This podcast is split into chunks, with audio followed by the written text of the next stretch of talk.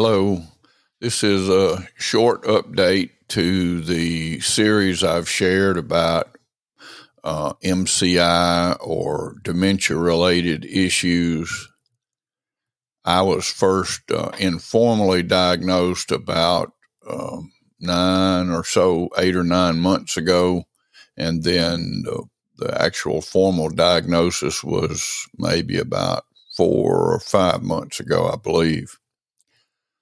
So, mild cognitive impairment is a issue that is beyond what you would normally expect for your age, but not to the level of dementia. The difference between dementia and mild cognitive impairment is that you have some daily life activities you can no longer perform. And at that point in time, they call it dementia. Not everybody that has MCI or mild cognitive impairment uh, progresses to dementia. In fact, uh, a lot of them don't. I don't. I don't know what that's about, but some do and some don't. So I'm just sharing a brief update, as I've already said, and I'm just going to let you know that you know, I continue to be joyful and um, say to my heart, to the Lord, and to others that it is well with my soul. And it is. And I trust God that He takes um, these things and uses them for good. And I've already found that in in regard to this issue. Uh, he's caused me, or the issue has caused me to rethink the need for me to to accept every uh, opportunity of service and to do so many different things because a lot of times uh, those need to be done by other people. Just because I can do it doesn't mean I should do it. So that's one of the lessons I've learned is that God doesn't need me. And uh, what he needs is for me to trust him more than what I do uh, in service to Him. Although He certainly calls us, as He says in uh, Ephesians chapter 2, verse 10, that He created us for good works which God prepared beforehand that we should walk in them.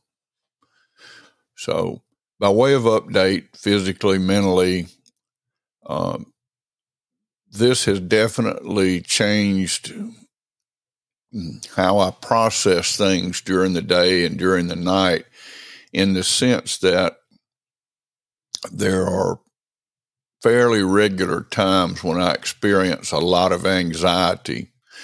It's not an anxiety that comes uh, because I'm thinking about something, it just sort of arrives or shows up. In other words, I'm not worried about this or that. I just find a sense of anxiety that, that kind of, excuse me, chokes down my ability to to go forward in certain things at certain times. I can't really find any rhyme or reason for it uh, when it comes and, and when it goes. But I will say that, um, like uh, people that talk real fast, people that I don't understand, um, things that, that are confrontational, things like that, certainly uh, lend themselves to sending me in in those directions. I also have experienced a lot of headaches. They're not super bad, but they're pretty consistent and persistent. There are things happening that um, really can't I can't explain very well, but I'll I'll give a try to it. Sometimes if I'm trying to watch and listen to something, especially something that requires a lot of attention, it becomes not visually, but if if you know how uh, with visual effects they'll take a picture and blow it into little pieces. I don't visually see that, but it seems like mentally it's that way. It just becomes so many random things that that I can't really take it in, and it it will literally give me a headache. Any anything that causes my mind to strain, which seems to be a lot of things, uh, you know, can can just immediately create a headache. Uh, it's really strange. I I'm not anxious about it. Even when I'm anxious, I'm not anxious about it, and I'm good with it but it's just the reality. And, and I've found that some people are encouraged to hear these updates. A lot of people don't like to talk about this. My wife, Elaine, says sometimes I may talk about things too much. She probably wouldn't talk about them if it was hers. And I respect that.